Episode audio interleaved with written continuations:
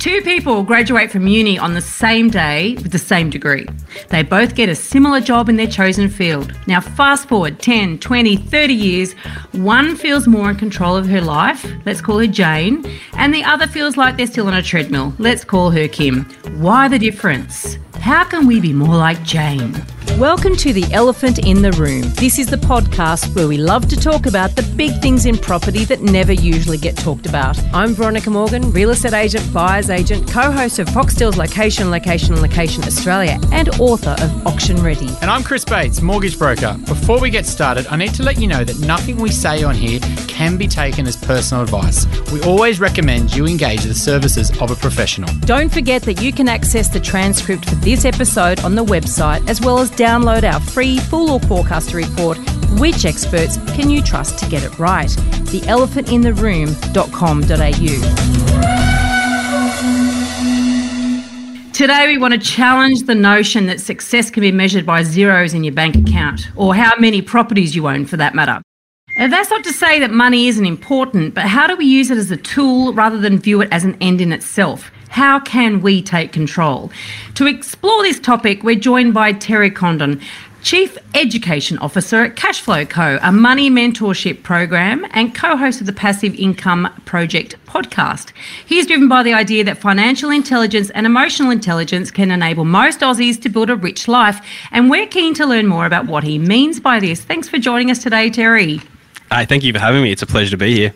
Terry, so good to have you on, mate. I um, you know, ex financial advice. I just love this whole challenging what finance really means and what you, you know, what are you trying to achieve in life and how much does money matter? But why do you feel that managing money day to day is just so important to, I guess, overall happiness and well-being?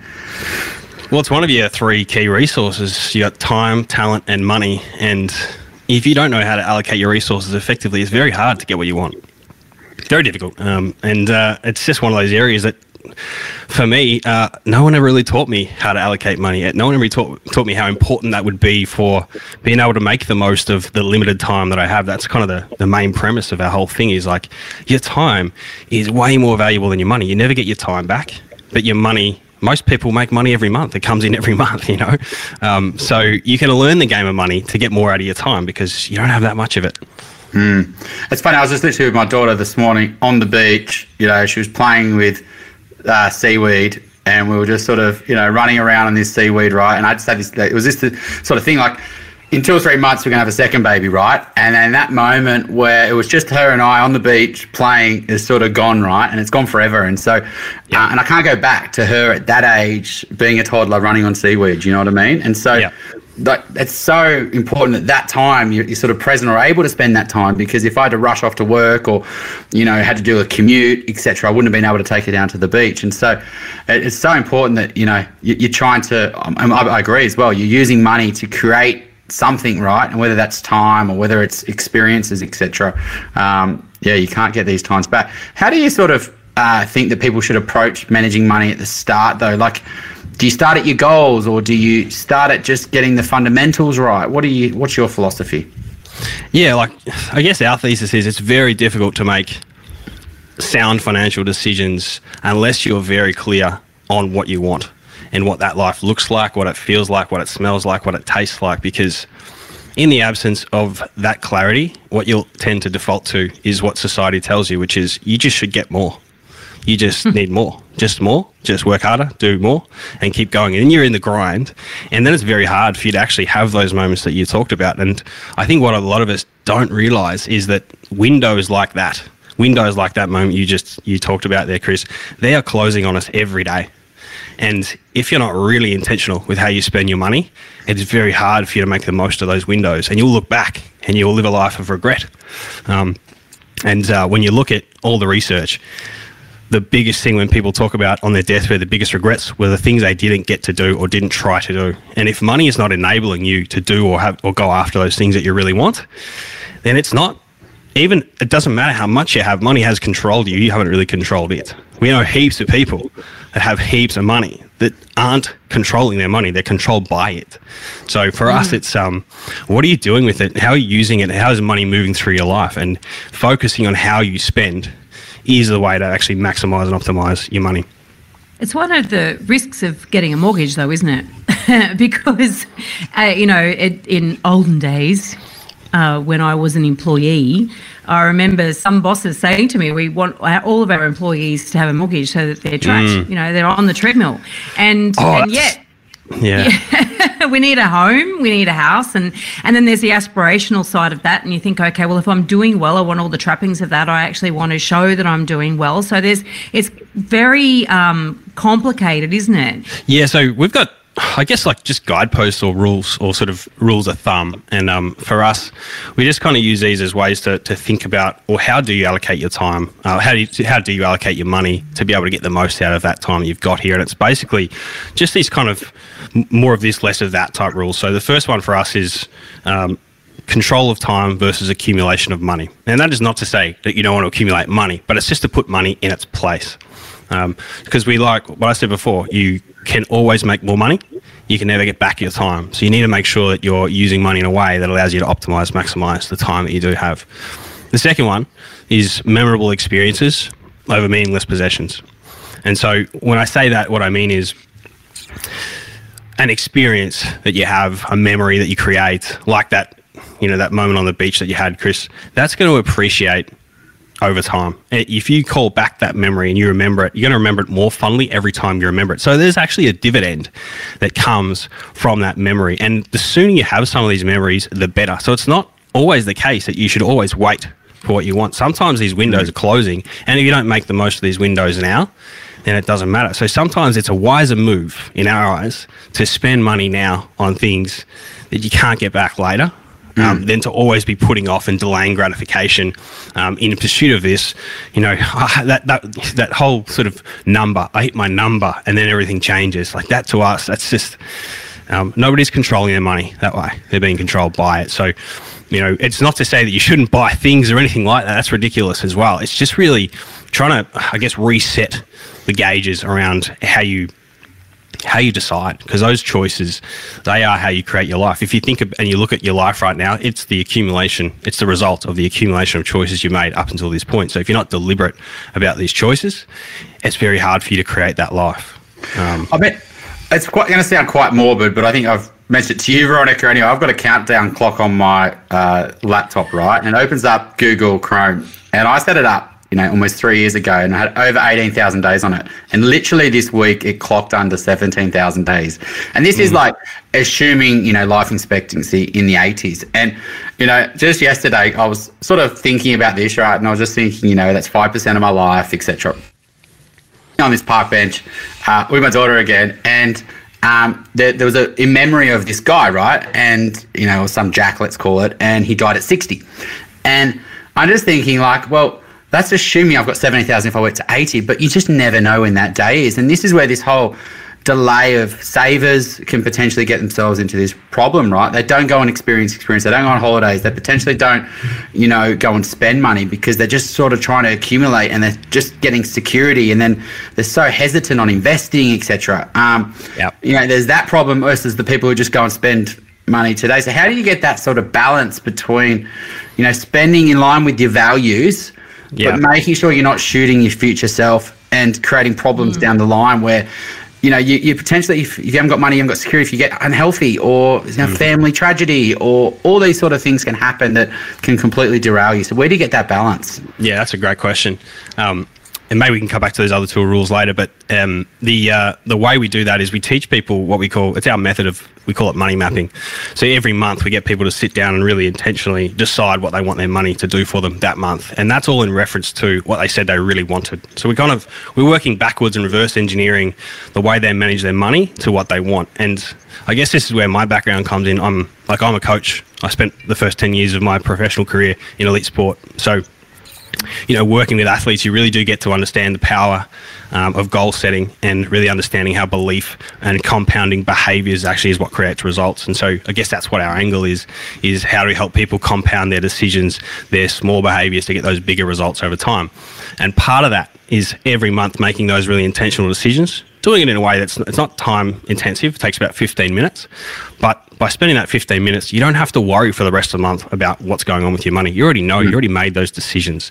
So now you can live your life. You don't have to just incessantly be stressing about where's my money going. That's the question, the, the sort of the, state, the sentiment we hear all the time from people. I just don't know where my money's going. I'm working so hard, but I don't know where my money's gone. I don't know what's mm. happening with it. Mm. And I just feel stressed and I can't get rid of this stress and I'm, I'm struggling to sleep at night.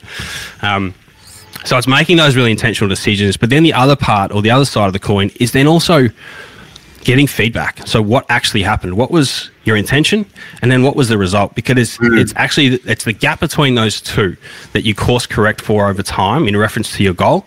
That actually is what gets you what you want. Because you're smart. Like people are really smart. Our brains are problem solving machines. As soon as you see a problem, you're going to try to solve it, right? So as soon as you start to shine a light on what you're actually doing with your money and whether that lines up with what you care about, um, we don't tell anyone anything. We just show them the results. We just hold a mirror back up to them and say, "This is what you said you wanted. This is what you said you were going to do this month. This is what you actually did. How does that line up with what you said you wanted?" Um, and in actual fact, a lot of the times we're saying to people, "We need you to spend a bit more money on the now." Because we know that if you don't, you're going to fall off this bandwagon in three or four months. Um, and so there's a question we ask at the end of every month for our members, and that is alignment versus fulfillment. So, how aligned was your spending towards your longer term vision for your life?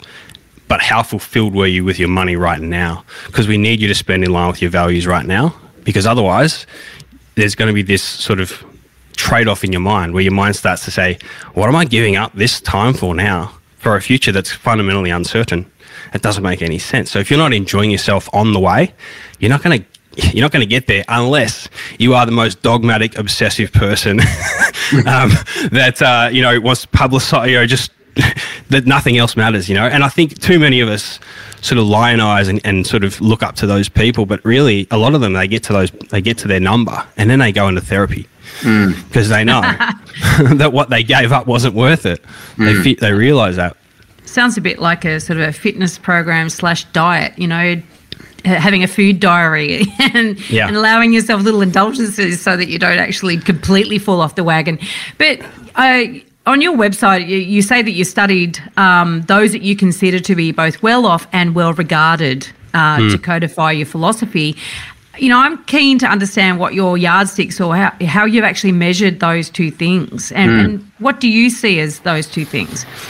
Yeah, well, the main one was what happens at the end of your life. So when you get to the end, or when you get to a place or a time where, you know, you're kind of 60 plus, you know, are you looking back on your life? Are, are you sort of, do you have choices available to you now that, um, that, that you're proud of? And are you, do you have those memories? Um, but also, have you created, uh, I guess, like a, a legacy um, of memories for yourself, for your loved ones, and even for others um, that uh, that you can be proud of? So there are people, just like there are a couple of local business owners down here that um, became sort of mentors of ours. Um, there are things that we learnt from them about the way they sort of yeah, the way they built their life, the way they spent their time along the way, um, and that, they don't do everything right. But um, you know, when you when you look at like a number of different people, and these are some of these people we've never met, some of these people we've read about. Um, so these are our kind of mentors at a distance, if you like. So guys like um, really really appreciate what Ray Dalio's put out there in terms of his thinking around how to build companies and how to spend your time in your life. Um, really like some of what Peter Thiel puts out there. Um, trying to think of some others. Howard Marks is another one. Um, these guys are all kind of money type people, but they've got more to say than just you know money, if that makes sense. They kind of think Yeah. a bit bigger than money, and so we kind of look at those people, um, and also people just like I said before, local sort of people that we know in our lives, people that we look up to and respect, um, just for who they've become along the way. So it's not so much what you have; it's who you are um, and how you take that with you. Um, you know, later on, so you don't live with regret at, at uh, you know when you when you're older. Basically, that's our measure. So when you first shine that mirror um, into someone's life, I guess they've come to you and they don't know where all their money's going. Just earning this great money, it's all going, etc. What are some of the common problems you think that the 21st century has created? Right, um, cashless society, the afterpays, the credit addiction. Uh, What are some of the other sort of problems where you can really just easily get make easy fixes um, to their sort of way they're managing money, and then you can start to really look like they can achieve these goals because it's all about confidence, right? If they don't feel like they can ever achieve anything, then they won't ever strive for anything. So, what are some of the problems you, you initially see? Yeah, so the, the big one that we see is, um, I think Veronica alluded to it before, but um, I guess tying that number to, to your self worth or where you're at. Um, you don't get to use money effectively, and this is this is where I sat for a number of years, where the number in my bank account told me something about you know how safe I was or how important I was and how or where I was at, you know, in terms of you know where I think I should be at, um, and that number, like I was just obsessively saving, just saving, saving more money, and thinking and thinking that you know when I get to a certain place, then all these things are going to change. And it's the same mistake. It's this whole like um, success will get you happiness, and actually, it's happiness that will give you success. Mm-hmm. Get into a place where you're happy right now yeah. helps you think a lot clearer about money because otherwise, what what a lot of people tend to do is they rely and they lean on their feeling about money. And let me tell you, a lot of people's feeling about money is not a safe one. yeah. It's a it's a feeling that money is scarce. Um, money is yeah. something that's unreliable. Um, and it's hard. It's hard to get it. It's hard to keep it. Um, all those feelings have absolutely no bearing in reality because money is an idea. Like the Australian government makes money with a stroke of a keypad. you know, it's just an idea. But like we said before, money is it's it's almost like we've got it backwards. We act like money is scarce and time is abundant, but actually it's the other way around. It's time that's scarce and money is abundant. And so if you don't figure that part out, um, and the way you do that is exactly what I said before: get more intentional about how you're spending your money. Look at actually what you're doing with it, whether it aligns with your values. It sounds like the be do have model. Have you heard of that? Yeah. familiar yep. with that? Yes. Yeah. Yep. So is that something that you, or do you want to explain, or do you want me to explain it? I'm going to try and remember it, remember it exactly. But it's like most of us think when we have what we what we aspire to, that we'll be the person that we want, yeah. you know, and then we'll do the things that we want to do, as opposed to deciding who we want to be and then acting as if, effectively, you know, acting as a person that we want to be. And then we yep. do those things and then fundamentally they lead to having.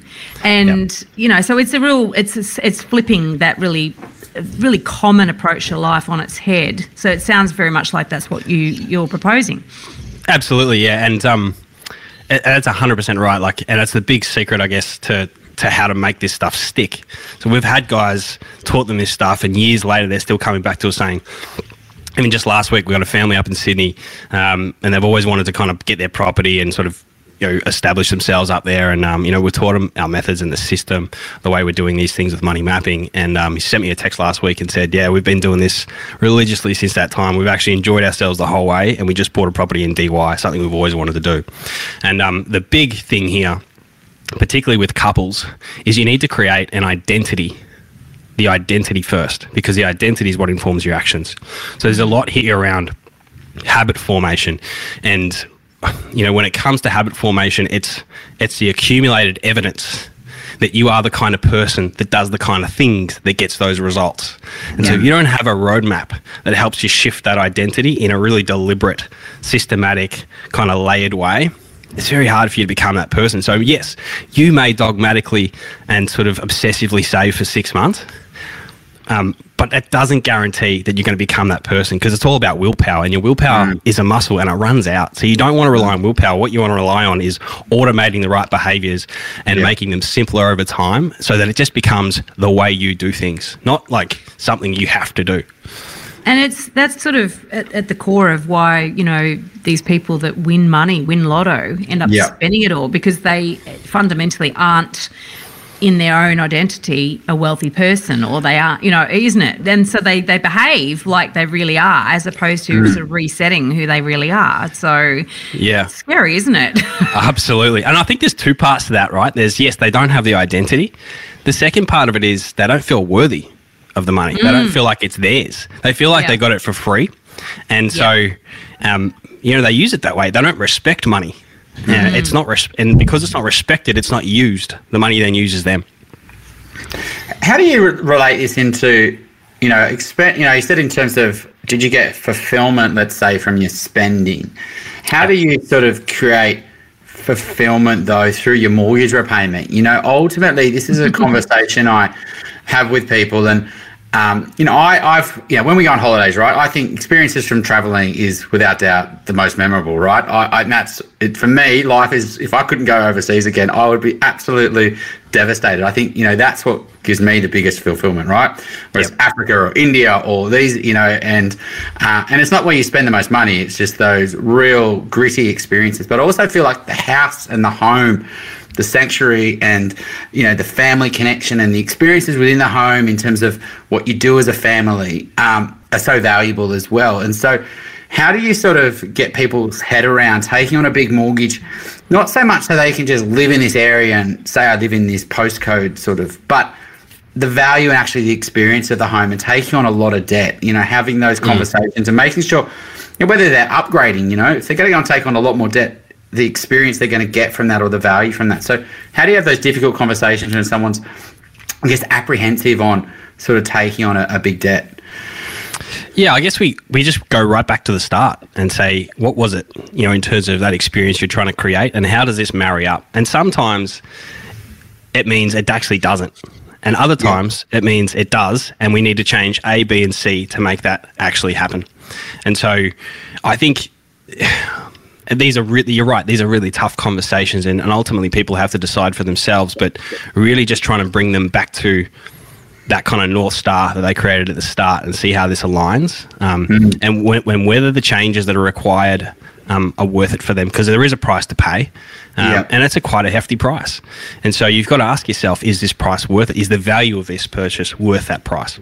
Yeah. Um, it's also not just on a money side like we're seeing lots of people having to compromise location and mm-hmm they're having to go uh, and it's, it's, also a question how much does that home mean to you right? Like we've got people leaving their friends their family their community creating big commutes moving to an area they don't know anybody um, just to own a house and yeah. you know just have a backyard. And yeah. you know and it's uh, sometimes think people don't really think that through enough or they should be right and the house yeah. matters too much. And so it's it can goes both ways right? Like what is you know if you haven't thought about what you really want from that house and that community um, yeah, it can all backfire on you as well.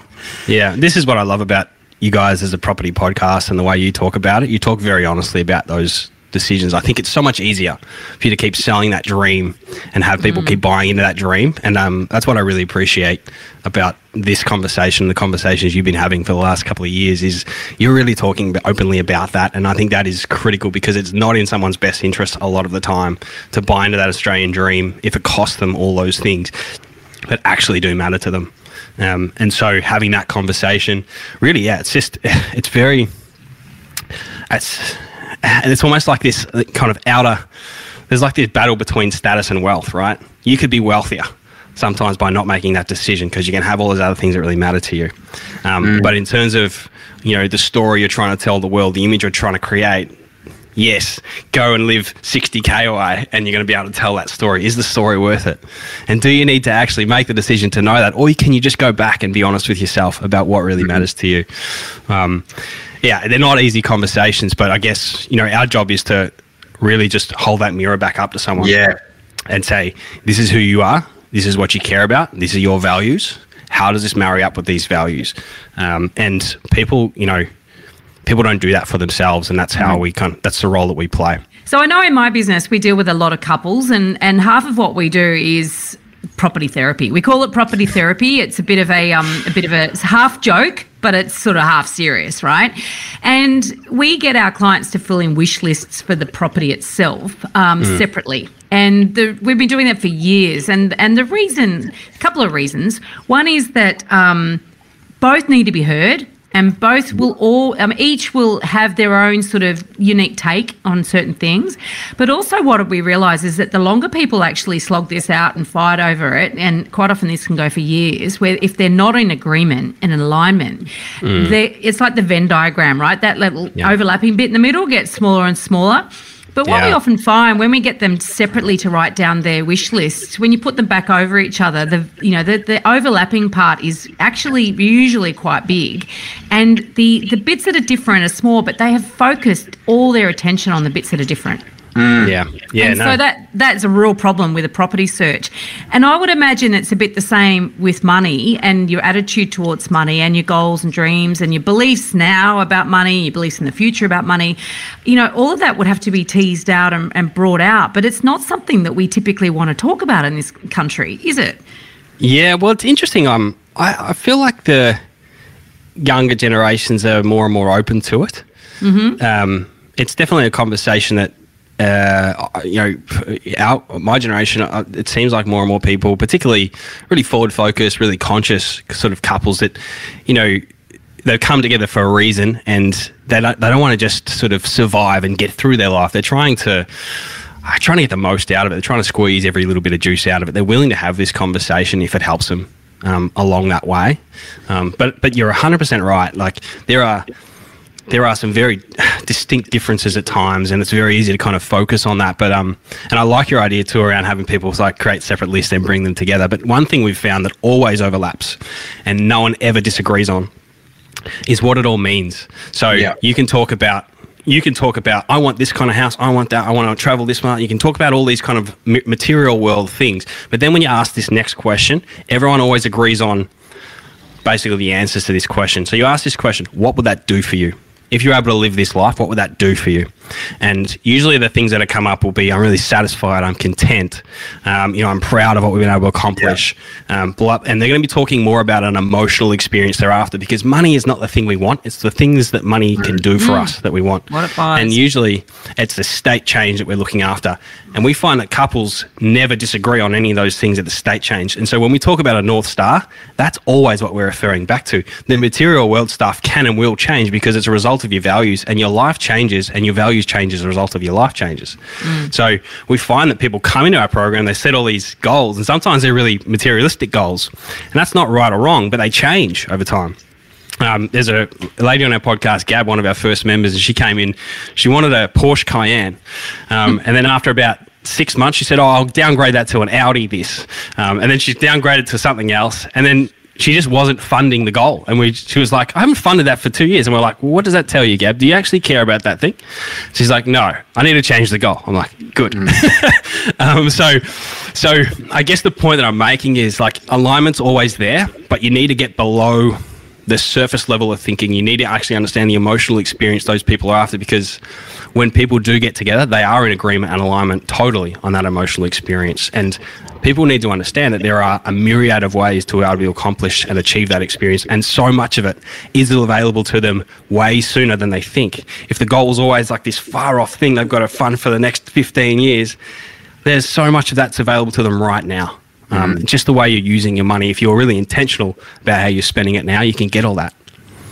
How, are you finding though through your experiences where one couple's more keen to engage, um, and then maybe they've got a bit more willpower, let's say, to push on through. The other one um, starts to self sabotage a little bit, not in a maybe a conscious way, but just unconsciously, um, and then they start to fall off the program, and then you sort of got to get them reignited. It definitely happens with a property search, right? Um, Someone will do the searching and it you know and they're on their domain pressing refresh the other one's taking you know they sort of like you know you do the washing i'll do the the cleaning sort of thing you're doing the searching i'm sort of uh, i'll manage the money or something right um, Yeah, yeah. and it's that willpower friends and then they start battling on properties and then they give up for example um, how does how do you sort of manage that you know getting them really you know both mo- motivated on, on the same journey Yeah, that's a great question too. Um, this is where I think that's probably two parts to this question and all the answer to this question. I think a big part of it is having that initial conversation around you know you've got to get people to connect emotionally with the goal first the big the bigger picture like is this is this whole thing worth it for you um, so there's kind of two parts to goals that people need they need something to that pulls them toward it and they need something that pushes them away from it towards the thing they want if you know what i mean so this is where the away from part of goal setting really matters and and so really when we're starting to d- do this stuff and, and talk about clarity the first part of our program um, we, we hit both those sides. So we, we, we really articulate and design what does this look like for you guys, but also what are you running from? And p- most people can't consciously articulate this for themselves. They need it facilitated. Yeah. And so we're asking them questions like, well, how committed are you to do this? Because there is a price for this. You want all that. You want. You're also going to have to pay the price to do it. There's going to be decisions you have to make. Sometimes you're going to have to make trade-offs. You're going to have to make them together. Are you willing to do that? And people will say yes if you just ask them that question, um, and they'll lie to themselves. Um, but, but. Um, you really need to help people understand what it is they're both running or what they don't want. Yeah. And um, yeah, it's it's it's quite critical to have them actually pull out those language patterns that are happening subconsciously and then play it back to them so that when they're getting yeah. into in through the process and you start to see them dip off, you say, Hey, this is what this is about. You said that your window was closing, you feel like your time was running out and you're not making the most of the situation you're in right now. This is how we get through that. So let's get through it. Um, it's just keeping people honest. It's very interesting. Your money therapy is what you do, you're doing. in a way, we do property therapy, but uh, people come along with baggage, you know. Yeah. And when you say what what are you running from, um, yeah. I guess I would suggest that you know we all grew up in a in a in an environment, whether it be a family or otherwise, and we learnt things uh, unconsciously and often have these beliefs that we go through lives often completely unchallenged. Yeah. And I guess this is this is when you say you throw up a mirror. I mean, this is really about um, you got to be able to challenge those deep set beliefs and even yep. see them and recognize them first to see yep. if they're standing in your way or not. And let's face it, you know, we have these unconscious beliefs, all of us do, and whether they're examined or not, and they frame the way we approach things. So, how do you get people to start to uncover that stuff, the baggage effectively that's yeah. got to be, they've got to climb all over that before they can start, really? yeah. Yeah. So, like, one thing we've found is, um, like how you feel about money dictates what you do with it. Mm. And so you got to change the way that you feel about it first. And that's why we focus so much attention on um, helping you collect the evidence that you can make good decisions with money. That's why we focus your attention and, and train you in the practice of money mapping because every month you're making those conscious decisions. You're taking the feeling of money from the, the limbic part of your brain into the thinking part of your brain.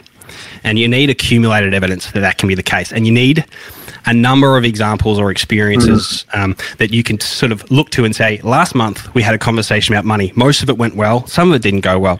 And then the next month we had a good conversation about money. Actually, we managed it quite well together. And then yeah. the next month we have an even better conversation about money. And so you keep doing that. It's actually acting your way into a new way of thinking, not thinking your way into a new way of acting. So, yeah.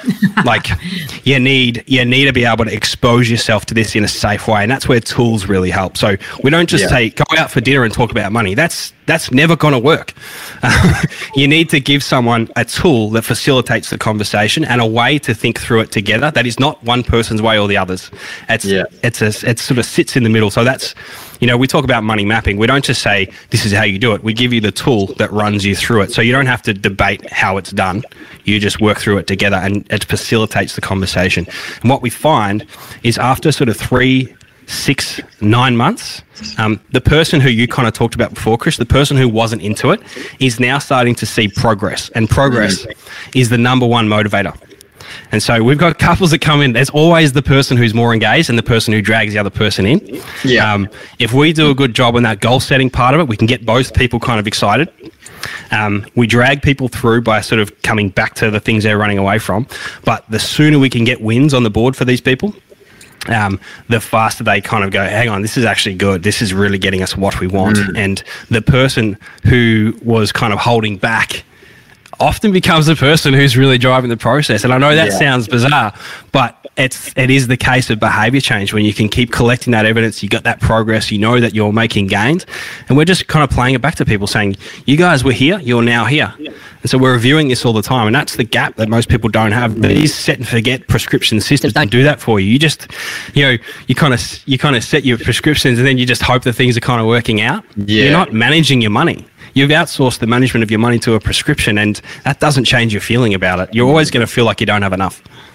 Yeah, what I like about this is it's kind of uh, Veronica's question is so true because it's all around your money story, right? Like, and your story doesn't have to stay that. You can change your story if you start to do what you're talking about, Terry, and set great goals. Really understand. You do need to deal with these sort of beliefs you've got, right? Like, what was your how did your mum and dad um, deal with money? You know, how did your grandparents deal with money? How were you made to feel about money? How did you act yep. when you had money? And all these sort of things. I think it's really powerful for people to start to dig up and think, well, that's is that really serving my interest, right? Holding on to these behaviors or what they did. Um, people obviously do the opposite. You know, if they had lots of money, they want to spend it. You know, or they had none, they want to keep it, um, etc. And so, but you're right. I think you're totally right with managing money. I think people just think, oh, well, if I put a system in place and that'll do it. But you're not changing that behaviors. You're not changing those beliefs. You're not rewriting your money story. And I think that's the problem with, you know, things like the barefoot, right? I, you know, they've been great. He sold a million books, but it's all about selling the, the system rather than selling, you know, it, what, the goal setting, really understanding what you really want out of life and changing your money story. And, and so is that the most powerful thing about what you think you're doing is constantly changing and updating people's money story? Yeah, it is. It's, um, it's the compounding behavior that sort of sets the stage for compounding in money, basically. Because if you, you got to get the first thing right to be able to make the second thing work. Because, you know, there's no informational advantage now when it comes to money. It's all behavioral advantage. And you guys, mm. you guys know this. Are you able to stick to your plan to be able long enough for compounding to take effect? Um, so if you're not managing the first part of that equation, then who cares about the second part? You know, you're always going to be zigging and zagging. You'll just be like a yo-yo dieter looking for the next big thing. Um, you'll never be able to get uh, sort of make the most of, of your efforts. And people like this are working really hard. They're just not seeing any rewards for it. And so they start to tell themselves these other stories like, you know, this whole thing's a scam, and I'm not, I'm just I'm not, not, a money person. Money. Yeah. yeah, yeah, and that's because they don't have the evidence that I'm talking about. So you mm. really do have to be systematic and deliberate about how you collect that evidence. And um, and if you're not, it gets really tough. There's also structures you can put in place. Like, I guess effectively a mortgage is a way to manage your money because it's ba- yeah. as long as you choose a good asset, you know. So, and this yeah. is the problem: people are just getting buying their first home, and that's that's the goal and it's like yeah. but it has to be beyond that you have to have lift your eyes and look way beyond the first property down the horizon which is what you know we're really focused on in your your first home buyer guide is getting it right so that you do have a horizon as opposed to your first rung on the ladder is not much higher than the, the bottom the ground yeah. and that's it you can't reach the next one um, yeah. but also you know this idea around um, you have to like in shares, for instance, the share market, there's been studies about people who check their balance every day are more likely to tinker with it and stuff it up, you know, as opposed to yeah. just set and forget and and and and maybe review every six months or so um, yep. in terms of the strategy. But but get your fingers out of the pot, you know, like stop stop triggering your, or giving yourself information that's likely to trigger you to make reactive knee jerk, you know, reactive decisions. Um, and you know, there have been studies that people that check, you know, less often actually make more money. Yes, yeah. It.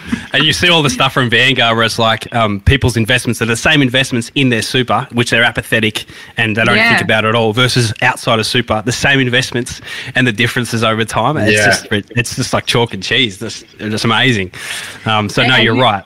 You're talking about, are you talking about there that with super you don't think it's your money and so therefore you're more apathetic with it and less active? Or, and is that good active or bad active? Because often active investors can actually do more damage than good, right? That's right, yeah. So it's the same investment, but they keep playing with it outside of super because mm-hmm. they see it as their thing. Whereas inside super, and this is more in America than the States, but like in that retirement account, they just, they just forget about it and they mm. do better. so it's, uh, it's hilarious. but, um, urgency for people to take action. Um, how do you sort of create that? I mean, they obviously come to you and they're already at that sort of wanting to take action, but you know, I feel like a lot of people just, you know, they delay their decisions because they feel like they've always got time up their sleeve. And, you know, one of the things I used to do when I was a planner, I used to say, okay, so you're 40, um, you're going to, you know, want to retire at 60. Okay, well, you've got 240 pay slips to go because um, it's monthly. And they go, oh, actually, every month I'm wasting the opportunity. So how what how are some of the ways you really kind of create urgency in that people actually you know make sure they do what they want to do in the time frame that they want to do it rather than you know half-ass doing it. Yeah, that's a good question, and to be honest, we um we don't. Um, so the people that come to us are already people that have come to that conclusion for themselves. So we're just trying to harness their energy as opposed to create it. But having said that, there are people that are sort of like on the fence, and it's exactly like what you've said. You just need to surface the costs of inaction, um, and you can do that a number of different ways. And so I guess I guess you know the podcast is a good. That's probably our, our mechanism for that is just continually kind of talking about the costs of inaction and educating people to get to that place. That's really the biggest thing. Yeah, because like unless and until you come to that realization for yourself, you're not going to do what's required. Um, so we would rather harness that energy that's coming to us um, mm. than than try to create it because we just know the people that are our success stories are the ones that are like this has clicked for me. It's now the mm. right time, and this is going to be a project in our life for the next three to six months. We're going to get on top of this. We're going to yeah. nail it, and we're going to commit to that process. If you like what you're hearing here, please share this episode with others you feel would benefit. And while you're at it, why not leave us an iTunes review? Five stars, please. Every review helps make it easier for other people to find us and hear what our amazing guests have to say. We love hearing your questions and we're planning more listener Q&A episodes. Please send your questions in. You can send them via the website, which is theelephantintheroom.com.au or directly via email to questions at theelephantintheroom.com.au. I know a lot of people that might be thinking who haven't necessarily made good decisions younger and maybe sort of at that point where they're thinking, I want to make sure I've got a little bit more under my belt before I actually go and get help. You know, because mm, I'm yeah. embarrassed. Yeah. I'm, yes. I'm shamed because I haven't done that or I didn't work it out or I didn't realize or, you know, I got bad advice and I bought a brand new something mm. brand new that lost me money. Or, you know, mm. I'm, I'm way behind the eight ball. And that's pretty horrible too, because that once again feeds into money beliefs. Um, you know, do you have people coming to you that have actually, that's been an issue for them and they finally give up and they say, right, oh, I'm never going to get there on my own anyway, so I just, let's just get stuck into it. Yeah, I think that's such an important, like just that point that you made there in terms of where the, what's going on, the dialogue in people's minds. Mm. Um, and this is, you know, obviously Ryan's my business partner, and he's the more the sort of the, the technical guy. He, he, was my financial advisor. We decided to team up and create this business more around the behaviour and sort of making sure that people have, um, you know, put all this stuff into place for themselves. Mm. And um, I know for myself, I had in my head a number that I thought was rich. Mm. And then when I got to rich, then I was going to go get help with my money. And when I mm. understood the cost of that thinking, that's a classic, isn't it? I, it's like I need well, help with my money it. if I've got enough of it. But how the hell are you going to get so, enough of it? It's so backwards, right? I'm like, what the hell? So like, imagine if I always say this, like, imagine if Michael Jordan thought that way, whereas like, you know what? I want to become the greatest basketball player of all time. So I'm going to practice, prepare, and play alone until I become the greatest. Then everyone's going to look at how great I am, and I'll be the best. No, he, he didn't do that. He worked with experts to become the best. He didn't become the best and then work with experts. Mm. And so, like, you got you, it's it's when I realized what the mistake was. I kind of, I did. I slapped myself. I was like, "This is ridiculous." And you know what it is? It's putting status before success. I'm putting what other people will think of me before what I actually want. I'm actually prioritizing mm. the illusion or the image I'm trying to create over what I actually want. And that is always going to keep you hamstrung. And I'm, t- I'm saying that with someone who's had that same sickness. Yeah. Yeah. Terry, do you consider yourself as part of the fire movement or do you see yourself different to that? Yeah, it's an interesting one. We're sort of we're associated, but I wouldn't there's a lot there's a lot we agree with, and there's a lot we disagree with. Honestly, um, yeah, we like we think that being more and like taking control of your money and, and sort of taking responsibility is fantastic, and mm. really trying to focus on using money as a way to become more self-reliant. Fantastic. The way that's done, some of that we really don't agree with. Um, the way people kind of obsess around net worth, for example, I, mm. I, really think that hurts a lot of people. Net worth is such a dirty metric for me. Um, we know a lot of people with a lot of net worth that aren't freer from their money. They're actually mm. more, they're, they're, they're, living harder lives because of it. They're living more stressful lives because of it. Yeah. There are better metrics than, than net worth. Um, so, you know, I would say, yeah, just associated, but we don't see ourselves as, um, like, I don't think we're, I think a lot of these people are just like, they're making their lives smaller. Um, and it's it's it's almost like it's a fixed mindset. Like how I am is how I'm always going to be. Yeah. And yeah. I can't grow. And so what I'm going to do is try to just squeeze more blood out of this stone, make my life smaller and smaller and smaller until I hit my number, and then I'll be happy. Mm. We we really don't agree with that mm. um, because it's it's trading today's time for tomorrow's money, and tomorrow's money is not worth what today's money is because you you can do a lot more with your money now than you can do in 50 years, right? Like you can you can split, you can ski the black run 10 times, 12 times, 15 times in a day right now when you're 30. When you're 60, you'll be lucky to do it once. but you're going to be able to, but you're going to have to pay the same money to do it, aren't you? Yeah, yeah. Um, so, so your money can buy you a lot more now. So, like, let's just put things in their place. Basically, like let's let's use money. Let's not be used by it. So I think there's so much that it gets right, um, but people, when you get obsessive, when you get dogmatic, um, and you get sort of, it's, al- it's almost be, well, you, you stop thinking. You just stop thinking. You just start following these rules, and you're not thinking for yourself. And I guess that's where we we de- depart a little bit. I mean, Isn't that what people want though? They just, you know, I, I, I've got to, I don't know, as COVID gets longer in the tooth, as I get longer in the tooth, as I observe more and more people, it does appear to me that that a majority of people do prefer to be spoon fed than actually think for themselves. And it's funny, I'm actually doing this sort of. Um, uh, UNSW, University of New South Wales, short course on leadership at the moment, and and it's actually going into um, a lot of philosophy and also a lot of behavioural um, science.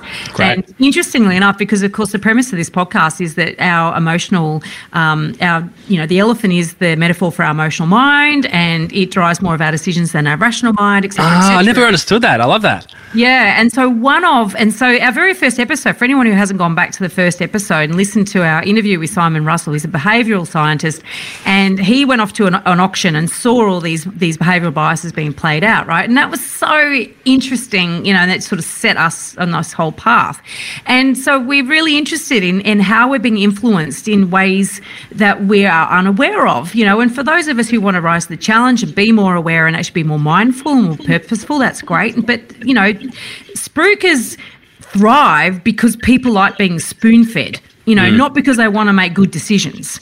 And so I was one of the the lectures in this this short course I'm doing was this um, psychology professor who was talking about he doesn't subscribe it's a bit of a movement that doesn't subscribe to this this idea of all these cognitive biases that they're basically saying no humans are adaptive creatures and we don't need to succumb to this. And i'm like but hang on a minute.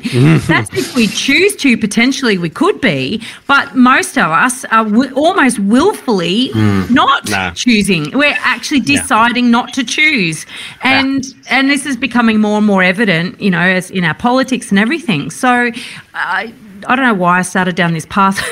This No, it's right though. It's right though. Like when, when things are uncertain, people cling to certainty. So if you Mm. give them, if you give them like a prescription, they'll be like, "Yes, thank God, I Oh, can stop talking. I can stop thinking now. I don't have to think for myself." You know. And so what I find funny, like coming back to that fire question, like it's another rat race. You just got into a different rat race. Mm. It's just, it's just another one. So it's sort of you, like along the way, it's it's the same thinking mistake.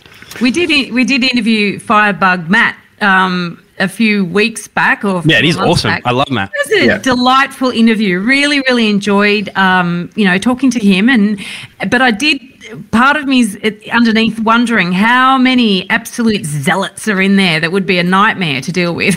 You know, just- yeah, yeah. Well, I think a lot of people cling to Matt's story, um, but you know, the more you talk to Matt, and we've had him on as well, and um, he's an awesome guy, and he has been very intentional with his decisions. Yeah. And so I think it's a lot about the way people interpret it and whether they just follow, and it, it's really not what he's.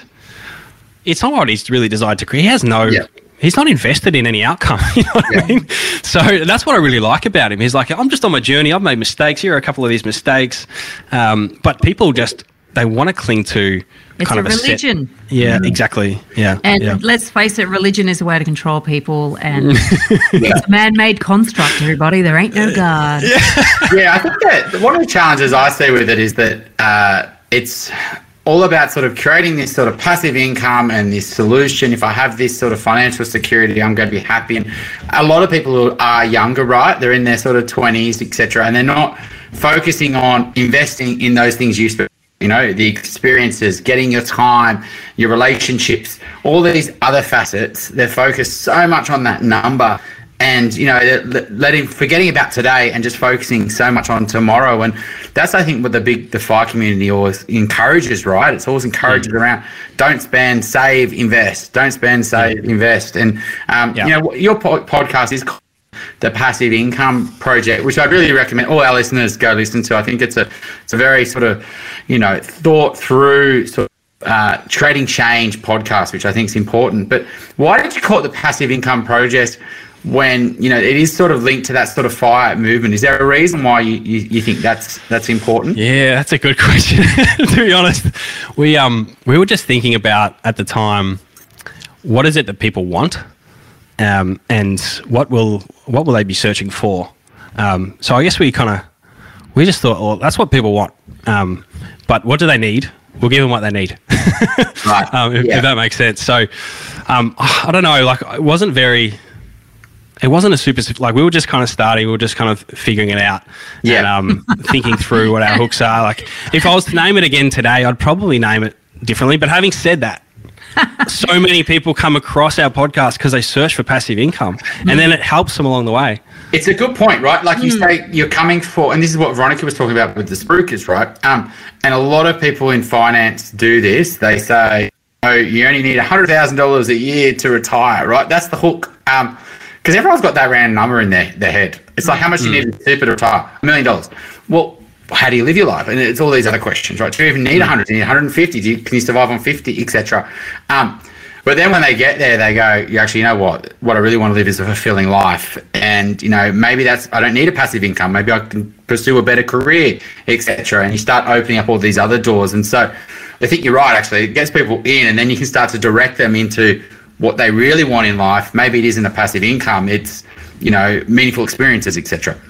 Yeah, that's right. You just yeah. Sorry, it's funny. It's just that when I saw the name of it, I thought, oh no. Yeah, not we know, we one. know. yeah, yeah, yeah, yeah. No, there's a bit of that. Like, um, yeah, I don't know. Like, if we would name it the same now, but like having, like I said, there's a there are a subset of people that come through. They search for it, and then they are explorers, and they do sort of dig into it. They do start to think for themselves, and then those people they'll come through to us. We'll do work with them, and we'll make great change. Um, so there's part of me that kind of thinks exactly what you think now, Veronica, which is like, oh, have a look at this name. It's a real mercenary name. Um, but um, yeah, it also helps us reach people. Do you know Same as how I, positive cash flow, right? Properties. You know, like hmm. people, why Yeah. people buy positive cash flow is because they don't want to work hard and actually don't. They just want it as long as it's positive, that's all that hmm. matters, right? And hmm. um, it's because I want my my I want the property to make my life easier. Well, it's not going to do that unless it grows long term for you, you know. And so it's like the property is a solution to make my life easier. Well, no, not now. In the future, yes. Um, and it's another thing what spruikers play on, right? It's the positive, you know, same as a passive income. It's sort of that positive cash flow.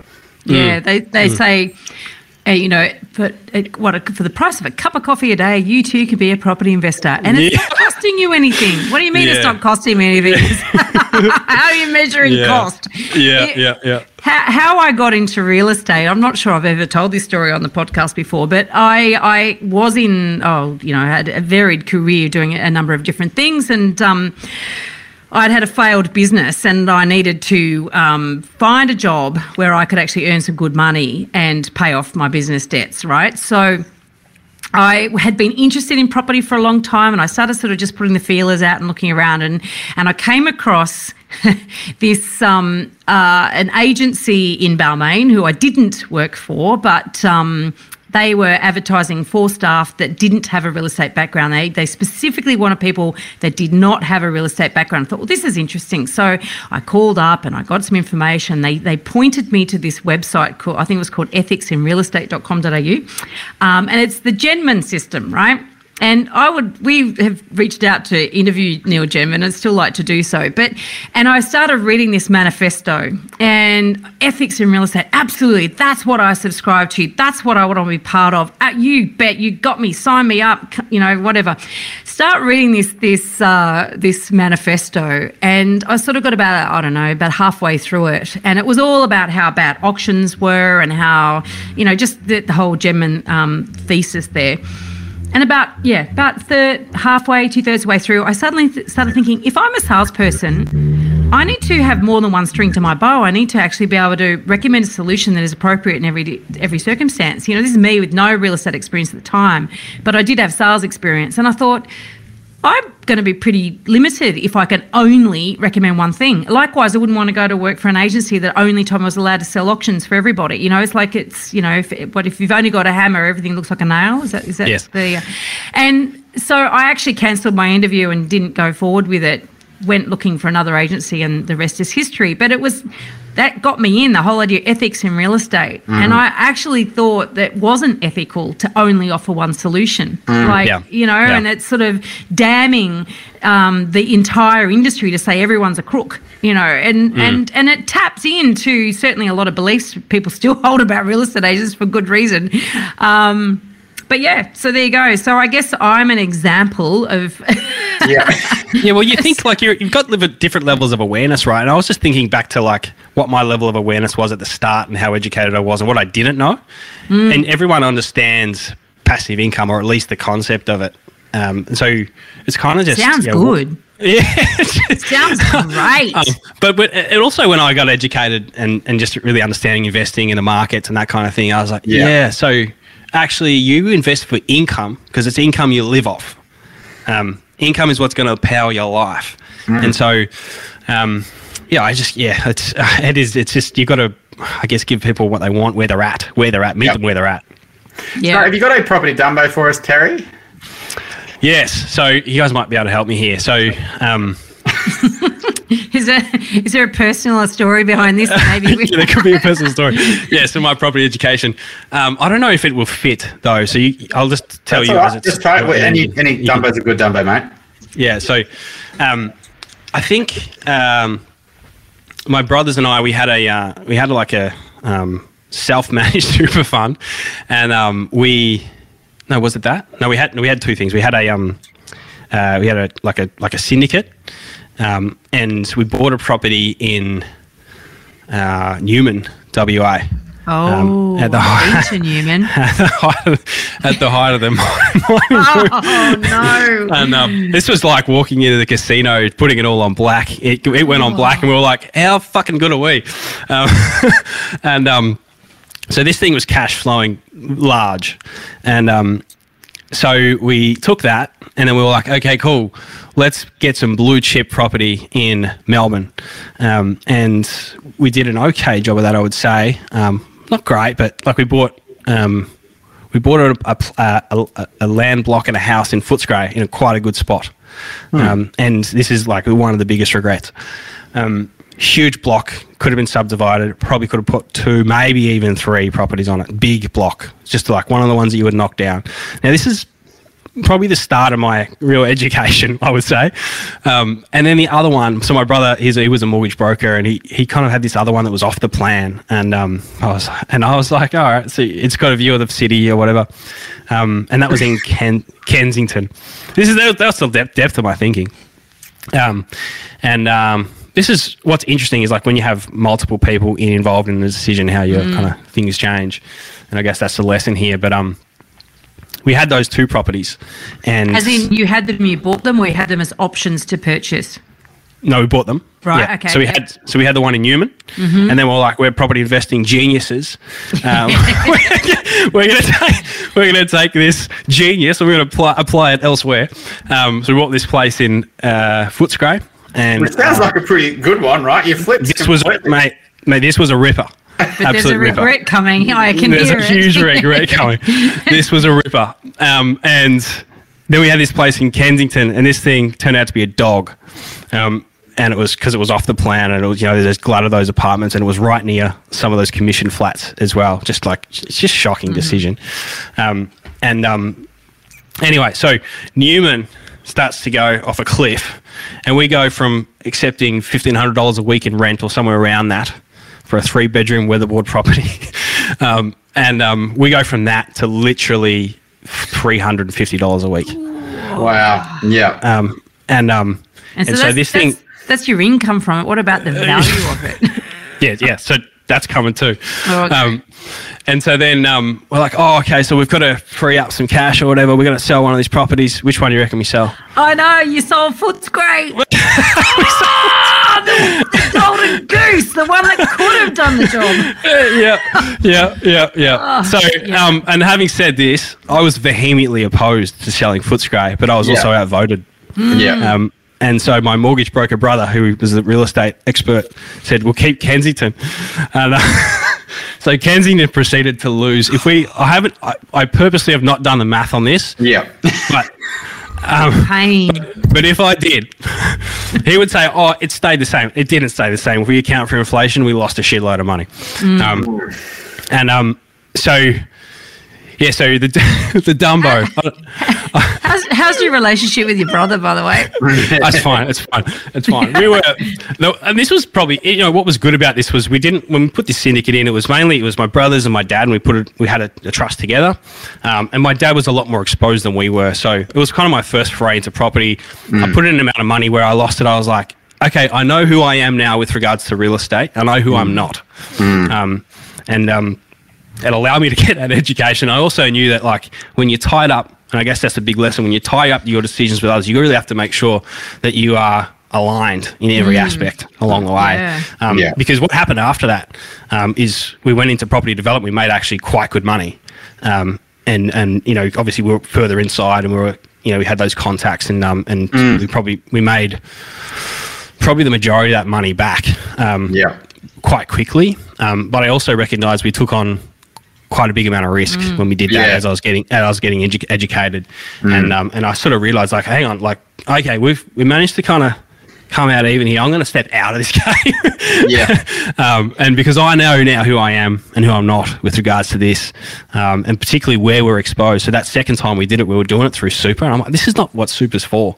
Um, so, yeah, so the Dumbo there is, you know, going in with a bunch of different people with different ideas, different objectives, um, and then sort of, um, you, you know, as- assuming that your big cash flowing property in a speculative area is going to be like that forever, and then making decisions based off that. Um, that's a big Dumbo. Yeah. Oh, there's so That's more. probably- Yeah.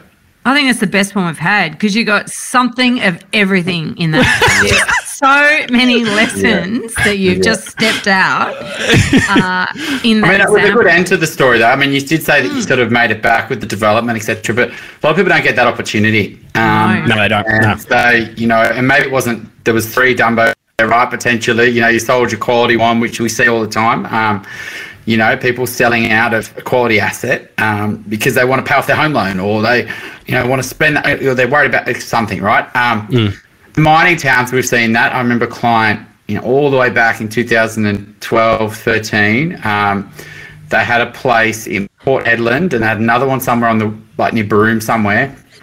Um, that one had smashed it. They bought it like really early in the mining boom and it gone up a lot. And even if it did fall, it was going off such a low base that, uh, and that was funding their other decision. And then when they bought at the top of the market, one up in Port Hedland, um, and they were coming to me and they'd already sort of bought it. And I was like, uh, they want to finance it. I was like, I think this is a really horrible decision. I can see this going really bad. And they defied us and they said, no, um, we're committed to this. We'll pay off the mortgage within three years or something. That's how much this positive cash flow was. Um, a year later, the thing had dropped 80%. They'd wiped Oh, out God. all their gains. They'd wiped out all their other gains in the other property. The husband was in a uh, mining job. He was like not actually in the mines, but working in the dwar- in the wharfs. Um, there was a relationship breakdown. It was all sorts of really bad things happened, and it was like that one decision, like cascade events, and there's no chance to bring all that back, right? And so that's why I'm, one of those things I'm passionate about making good decisions is because like I've seen these decisions like that's in 2013. Yeah. Imagine all the other ones I've seen over the last eight years. Same Yes. as you, Veronica. Um, Yeah. and we just see the where things go wrong, and we could see what's the car that's going to hit people, I guess, in in the future, and um, hopefully. So why do, you, why do you think? A question back for you there, Chris. Why do you think people don't listen to you? like that guy. Why is he not listening? Uh, I think I think I've got better at educating um, and explaining because our confidence has got better. Um, you know, I think honestly back then I, I didn't know what I knew today, um, and so I couldn't give them that clarity and certainty and present it in a way that makes it really easy for people to understand. Think now when clients come to us and I can see something's you know, uh, and sometimes they'll still go and do it. We've had a couple of clients recently do things that, um, you know, they, they're going to want to learn those lessons themselves, right? Um, but uh, a lot of the time is they will, they will listen and, you know, they'll, they'll hear it and they'll go away. They might not want to hear it first. It's something that's like an uncomfortable thing at first. Um, They're heading in the wrong direction. We, we're not validating. We're just really giving you the information. And then a week later, etc. The client of weeks ago, um, in Melbourne. Um, maybe, maybe she's listening, etc. They came to us and they were going to buy a property, and now they know it was a really bad property. It was a really tough phone call. Um, they were absolutely in love, desperate in the market for months. It was on an alleyway. It was a two bed that couldn't convert to a three. It was like, uh, and there were the auction. The agent was telling had to buy Veronica. It was like all this pressure. I said, look, I, my bet is this will go to auction. I might not even cancel the auction, and this will sit on the market, and you won't, and you could get this for a much cheaper than what you pay. And even then, I wouldn't buy it. She went through a half an hour conversation. Well, what if you buy it at a better price, etc. Um, and they didn't buy it. Now they're still bought. They're still in the market, but we stopped them in that decision. Yeah. I, I do think it's just an experience thing. I think you get better at these in, in a way of articulating it. Um, Yeah. Some people want to learn those mistakes, and unfortunately, you just got to sort of, I don't know, Yeah. sort of just let them on their journey sometimes, which is frustrating because it's so hard as a business when you can see that's going to happen, but you just got to Yeah. let people do it sometimes. Um, and it is it is the way like the the best education you'll get is learning lessons but the hard thing with property is that leverage just compound like it just amplifies everything and Yeah. i think a lot of people don't understand that risk you know they're just like isn't this what we do um just what you Yeah. do um, yeah. And we I do agree. learn from it. We def- definitely do. You know, a girl a couple of years ago, um, you know, I spent so much time educating her on, you know, the market. We were so close to buying a little apartment. She was single and it was like a little apartment in Randwick. Um, missed out. And then a friend was off the plan, you know, worked at a developer and she ended up buying it off the plan in sort of Alexandria. I said, I really don't think you should do this. I don't think it's going to work out well for you. Um, and she, we lost her from a finance point of view. She also had like it was at the start of COVID, and she got cut back her hours, and she had to settle, and uh, it all went really messy. Um, and the other things we, we don't tie ourselves to the outcome of us as a business.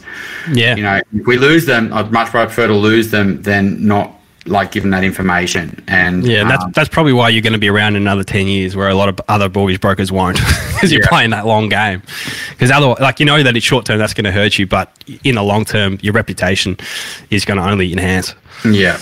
Do you know, it's funny. I, we did an episode on wishful thinking. I'll, I'll pop the link in the show notes um, ages ago because I do think that a lot of what drives a lot of people's decisions is wishful thinking over. So it's it's over fact and, and real understanding of risk. And I think also the Australian psyche of you can't lose in property. It, that it's a it's a belief that pervades despite all the evidence to the contrary. And Yeah. and and then when, I have had people say to me, "You're just negative." Negative. And I'm like, no i'm educated well, you know, Yeah. yes, I am about Yeah. yeah, about things Yeah. that I think are pretty negative, you know. And Yeah. I also, uh, you know, I'm also a massive glass half full person, but I'm not an idiot. And and I think that's the difference. You can be positive and an idiot, or you can be positive and a pragmatic realist. And and I think you have to understand and be prepared to to recognize that there's massive risks you're about to take, and and you can you can't eliminate all of those risks. And this Yeah. is the other flip side. We got people that are so risk averse to do nothing. Um, that's a danger too. But certainly, you know, eyes wide open is is our motto, Yeah. and it, and it is heartbreaking though. Um, you know, we've we've lost clients or potential clients too because we, you know, our values are very clear. We we absolutely wear them on our sleeve. You know, it's it's it's out there for anyone who talks to us to understand that we will advise you not to buy something if you really do believe it's it's a it's um, not going to help you. Yeah. And if you don't want to hear that, that's okay because there are so many buyers agents out there who will take your money and tell you what you want to hear. Well, You yeah, know? like that. If for anyone who's got half a brain, that should instill a whole lot of trust. When the person who would make money from your decision is telling you not to make the decision, mm-hmm. that should prove to you that person's got your best interest at heart. You'd Yeah. think Not, so. it's not. It's not worth. It's not you go and find someone who who will confirm your your already emotional decision. Yeah. But people do. I mean, Yeah. I've had, I actually had a, I've, someone that paid for a strategy session with me, and I sat there with her and her husband's before before lockdown, and, and I've probably told this story on the podcast before, and and I kept hearing her justifications, and he had this sort of like dog like eyes, like pleading with me, please stop her, and, and she she was like fully fully hell bent on, on making a crazy decision, and and I said, okay, okay, we're at a we're at a crossroads here. I can, you're paying me for my time right now, and I can tell you, okay, what you want to do, great idea, pat you on the back, and off you go and do it anyway, if that's what you want, right? I'm just letting you know that's what you want to tell you, I'll tell you, right? Hmm. But if you want me to give you advice, my advice, because because of what I really think is going on and what I think the risks are, then that's what you're really paying me for. But if you don't want to listen to that, I'm okay. I'll, I'll give you what you want. You just tell. Yeah. me, do you want what you need or do you want what you want? Yeah. And you could see on her face, she was like, I just want you to tell me what I want to hear. You could see that her face said that. Her words said, Oh, no, I really want to know you, what, really what you think. And the husband's going, Please, please tell us what you think. Anyway, they didn't buy that particular property, but they did go off and buy another one with the help of a buyer's agent, a different buyer's agent. And, and, when I discovered ages afterwards what they bought, it was ridiculous because it was in the same suburb. I didn't realise they bought this. It was an off-market um, sale, and it came under to my attention when we were doing pricing research on another property, and I looked at the sale price of this particular property. and Went that must, and, and we couldn't find any evidence of you know recent photos or anything like that. I said it must have been completely renovated since the last time it sold because there's no way in a million years that that was in that same condition that could have sold anywhere near that price. That's just nuts. And Yeah. so I found the agent who'd sold it and I called him and I said, So that property, just wanted to check with you. Do you have any photos or anything? We're trying to price something else. I see the price. It must have been renovated. Was it, you know, what degree? How good was it? What was the floor plan? Blah, blah, blah. And he went, No, it was exactly the same. Oh, And I oh, went, God. What do you mean it was exactly the same? No, he Oh, said, I know. He said, I cannot believe it. I'm still dining out on this one. Oh. And, and he said, Guess who bought it? Because he knew that particular buyer. Guess who ah. bought it? With the help of a buyer's agent. I'm like, You're joking. You know, it, there was a million dollars over, I reckon she paid. A million Oh dollars, like God. basically 25% or it was a third over what she should have paid. And it was just like, well, the owner just said, I'm not selling unless I get this price. And the owner had their lucky day. That was that lottery win for them. Oh, that just makes me a Um, little bit sick. Oh yeah, but she that that was willful. That was absolutely. Willful ignorance. I don't care. I want to do what I want to do, and that's okay. Yeah. That's her money. I pity her husband. Um, Yeah. That, you know, that's her choice. Some people want to do that. But she paid a buyer's agent to help. Yeah. That's what makes me laugh. Is that you didn't actually need a buyer's agent to help you. pay Yeah, you could have just made that horrible decision yourself. Thank you so much for having a good chat today, Terry. I loved. Um, thanks for the great Dumbo as well, and um, so much people can learn. I think just really understanding how people, what money means to them, right? Like, what does it really mean? What are you trying to achieve? Getting deep on these things. Uh, it's a good journey to go on. So, thanks for having you on, Terry. no, thank you. It was a really good conversation and uh, really enjoyed it. Thanks, Terry. If you're looking to buy your dream home or an investment property in Sydney's inner west, eastern suburbs, or North Shore, my team and I can help you buy without regrets. Reach out via my website, gooddeeds.com.au. If you're looking to buy your first home, thinking of upgrading into a new one, or purchasing an investment property anywhere in Australia, my team love to carefully guide you on this journey. And most importantly, get the finance right. Reach out via our website, wealthful.com.au. Thanks for joining us. We'd love to see you again. And remember, don't be a Dumbo.